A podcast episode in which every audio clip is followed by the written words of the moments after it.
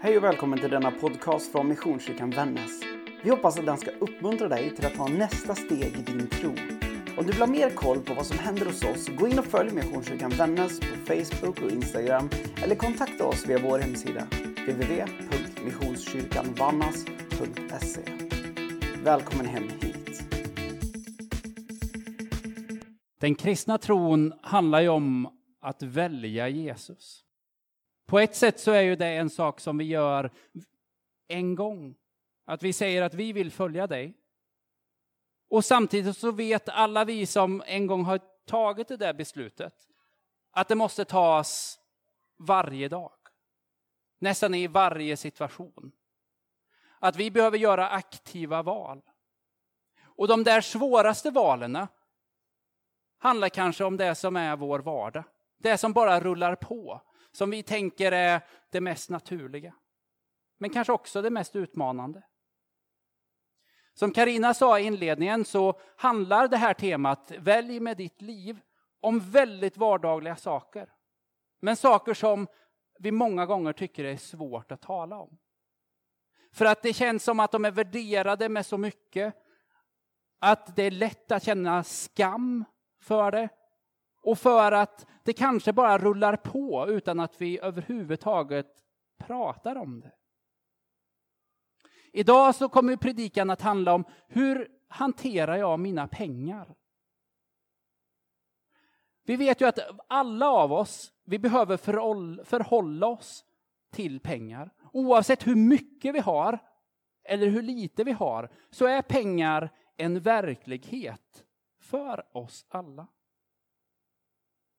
Och hur kan jag välja hur jag hanterar mina pengar på ett sätt som för mig närmare Jesus snarare än längre bort från Jesus? Oavsett hur mycket eller lite jag har, hur kan jag göra aktiva val med det jag har i min plånbok? Vi vet ju att pengar, det är inte dåligt i sig självt. Utan det är ju vad pengarna potentiellt kan göra med oss. Det är ju där utmaningen sitter.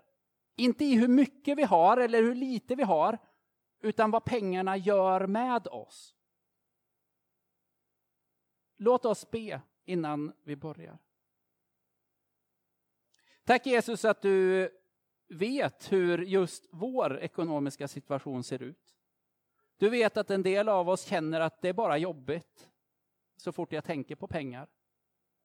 Du ser att en del av oss kämpar för att få ihop ekonomin. Och du ser att en del av oss har så mycket pengar att vi till och med är oroliga för alla pengarna vi har. Men oavsett Herre så ber jag att utifrån den situation som är vår just nu, att du också visar din väg. Hur vi kan välja i det som är vår vardag och vår situation. Amen.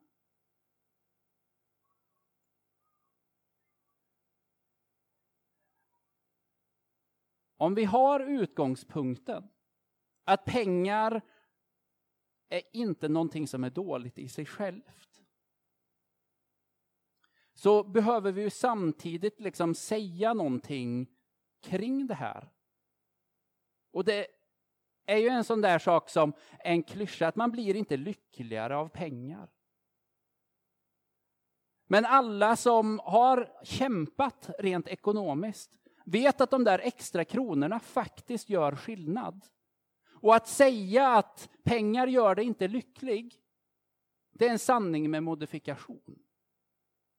Men det som kyrkan försöker säga när vi säger att sträva inte liksom efter pengarna, det är att pengarna, din materiella rikedom, kommer liksom aldrig ta dig mot evigheten.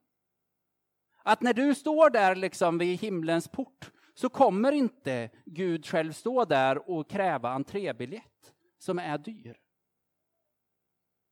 Att pengarna, hur rika vi än må vara, så är det inte det som tar oss till evigheten. Men med det sagt så vet vi alla att pengar kan göra skillnad för oss. för det svältande barnet eller för var och en som kämpar. Men utmaningen som jag vill tala om idag är en annan. I Lukas evangeliet så ger Jesus oss en liknelse. Han säger så här i Lukas kapitel 12, vers 15 till 21. Akta er för allt habegär. En människas liv beror inte av överflöd på ägodelar. Sedan gav Jesus dem en liknelse. En rik man hade fått god skörd på sina jordar. Han tänkte för sig själv, vad ska jag göra? Jag har ju inte plats för hela skörden. Han sade, så här ska jag göra. Jag river mina lador och bygger större så att jag får rum med säden och allt annat jag äger. Sen kan jag säga till mig själv, nu min vän är du väl försörjd för många år framåt. Du kan vila ut. Ät, drick och roa dig.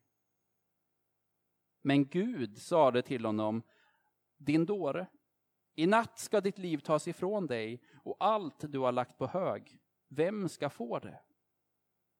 Så går det för den som samlar skatter åt sig själv, men inte är rik inför Gud. Det som är liksom poängen med den här texten, om vi talar i termer som vi gjorde förra veckan om en syndakatalog, att det är som för oss bort från Gud. Så handlar ju synden i den här texten om att tro att pengar kan frälsa. Att pengar kan ge oss den där nyckeln till evigheten. Det innebär rent praktiskt att tro att min främsta tillit i livet sitter i mina pengar. Att jag litar mer på mina pengar och ägodelar än vad jag litar på Jesus och Guds löften.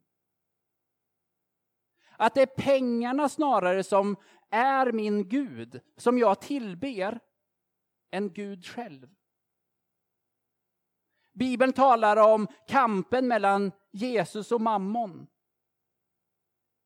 Och där alla av oss vet att den kampen är på riktigt.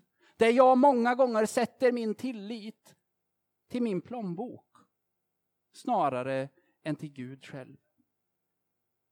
Men det kan ju också ha sådana här vardagliga effekter. Vem har inte hört den där rösten när man går förbi ett skyltfönster eller klickar runt på internet? Den där saken måste jag ha. Jag har aldrig tänkt det innan, men nu när jag ser den så måste jag ju ha den där. Vem av oss har inte tänkt tanken att man värderar sig själv efter sin plånbok? Att jag är vad jag tjänar. Att jag har ett jobb där jag inte tjänar så mycket innebär ju att jag värderar mig som mindre värd.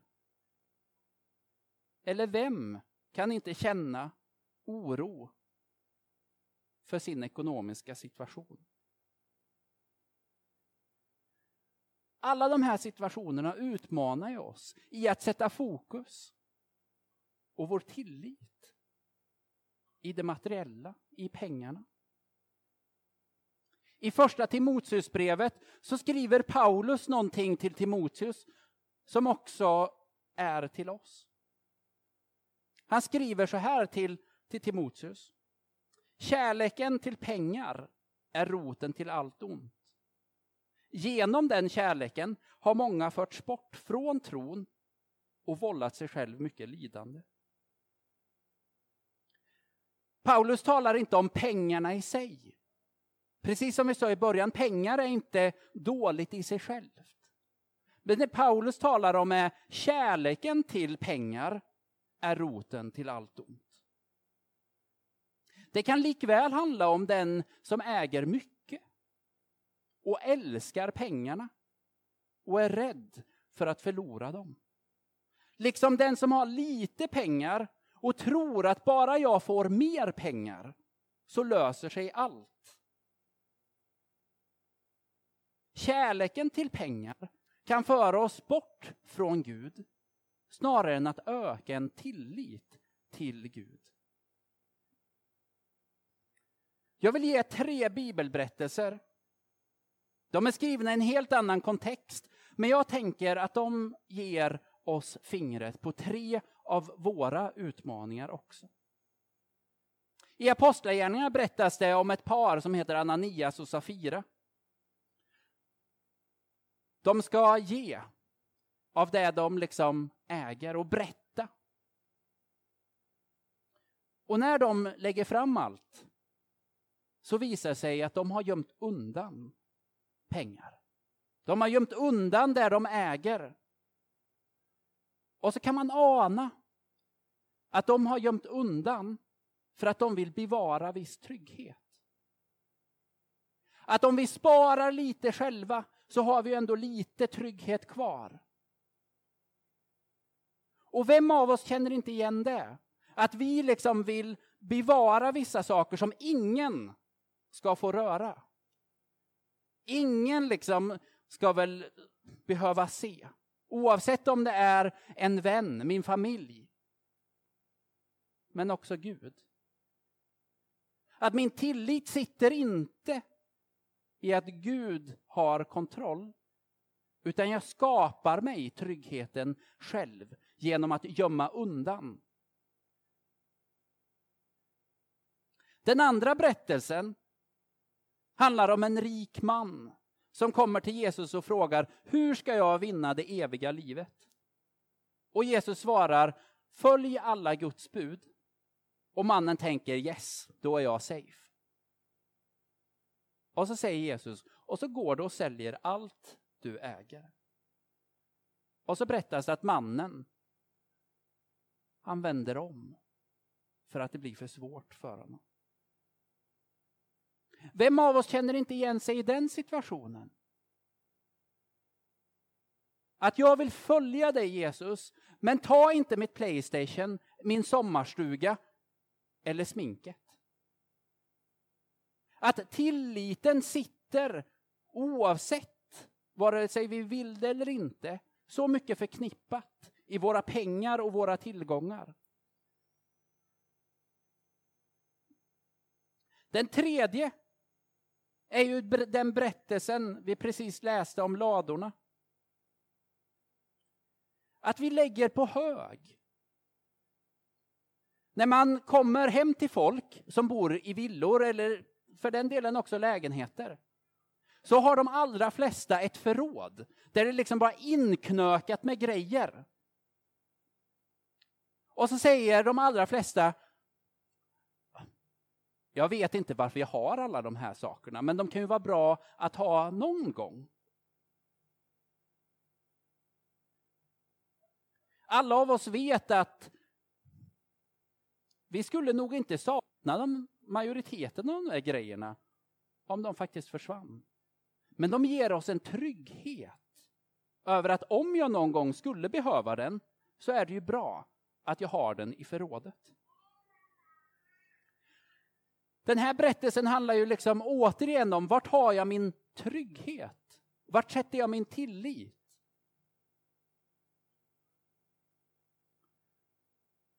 Att ha sin tillit i Gud är utmanande. Men låt oss därför kolla på tre andra bibelberättelser som ger oss några hintar om hur vi kan liksom närma oss en ökad tillit. I Lukas evangeliet berättas det om en tulltjänsteman som heter Sackeus. Vi får reda på att han sätter ganska mycket identitet i sina pengar. Det berättas att han pressar människor på pengar och samlar på hög.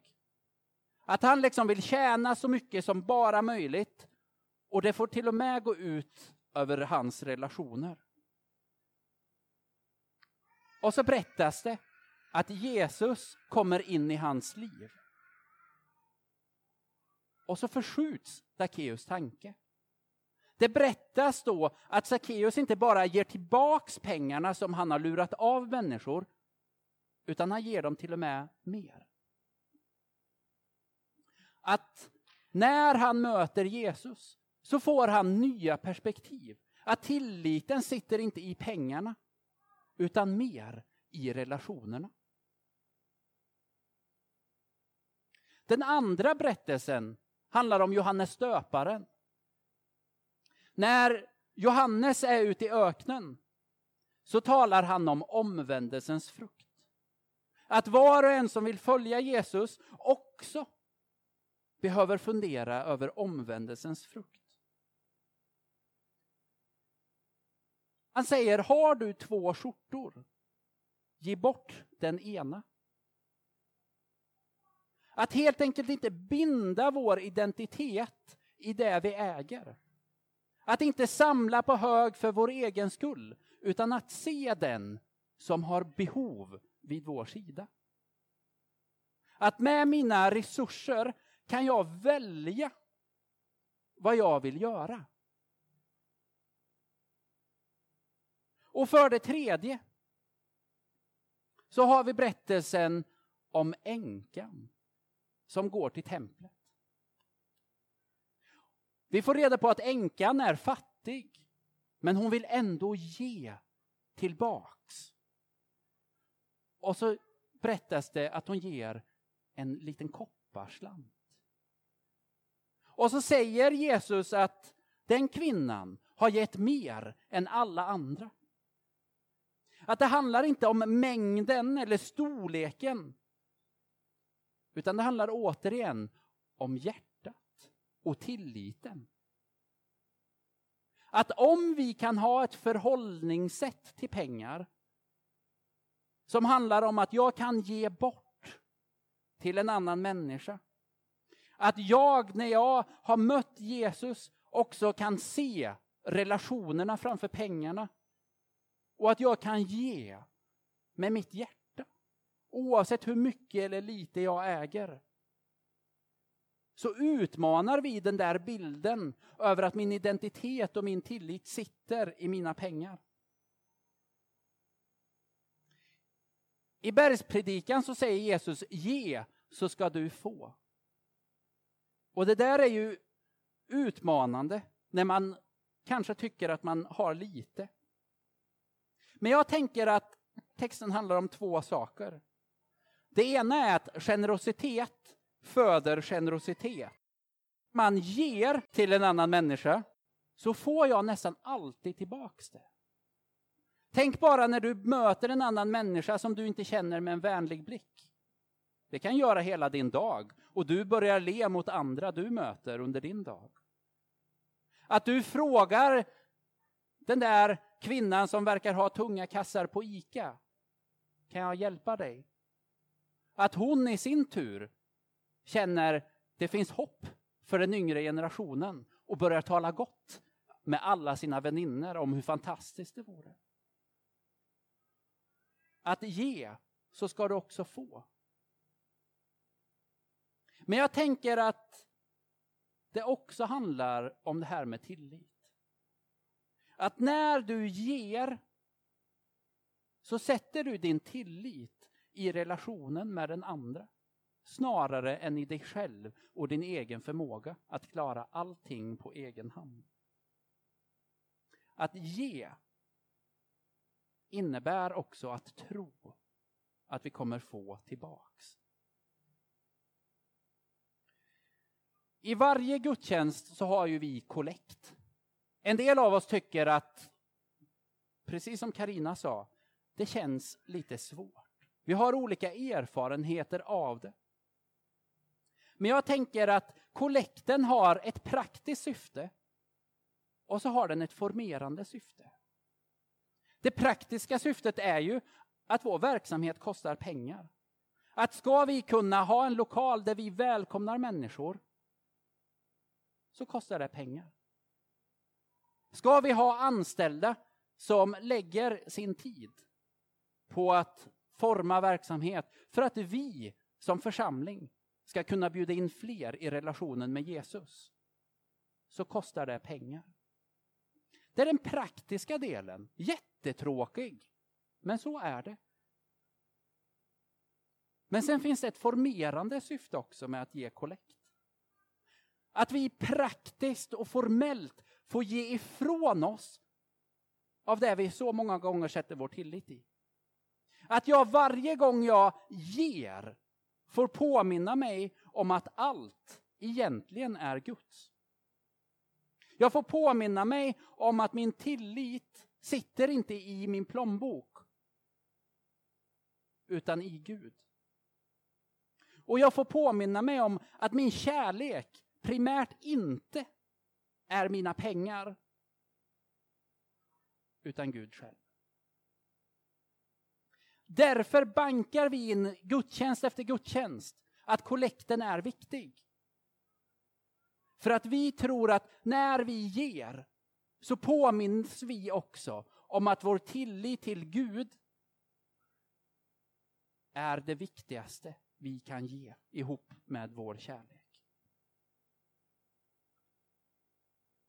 Bibeln talar bland annat om ett tionde på flera ställen. Att helt enkelt ge tillbaks 10 av det jag tjänar till Gud och hans verk. Det är en princip som hos vissa av oss är oerhört liksom starkt rotat. Och där en del av oss ser det som en självklarhet. Andra av oss tänker att det är helt omöjligt utifrån min ekonomiska situation. En del av oss tänker, jag har ju bara studiemedel. Hur ska jag liksom kunna ge ifrån mig ett par hundra av de få tusen kronorna jag har? Och en del av oss tänker, jag tjänar ju liksom 50-60 tusen i månaden. Det blir ju helt bisarrt att ge 5-6 tusen i månaden. Men återigen så handlar ju inte det om storleken vi ger, utan om hjärtat. Men det blir också så tydligt med våra pengar att vi står inför så många olika val. Varje dag, i det lilla och i det stora. Vi får ställa oss de där frågorna i relation till pengar och Gud. Vem vill jag vara? Vad vill jag formas av? Och i vad vill jag ytterst sätta min tillit?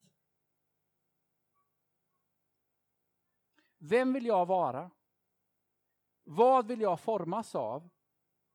Och i vad vill jag ytterst sätta min tillit? Vi gör tydliga val med våra pengar varje dag, i stort och i litet.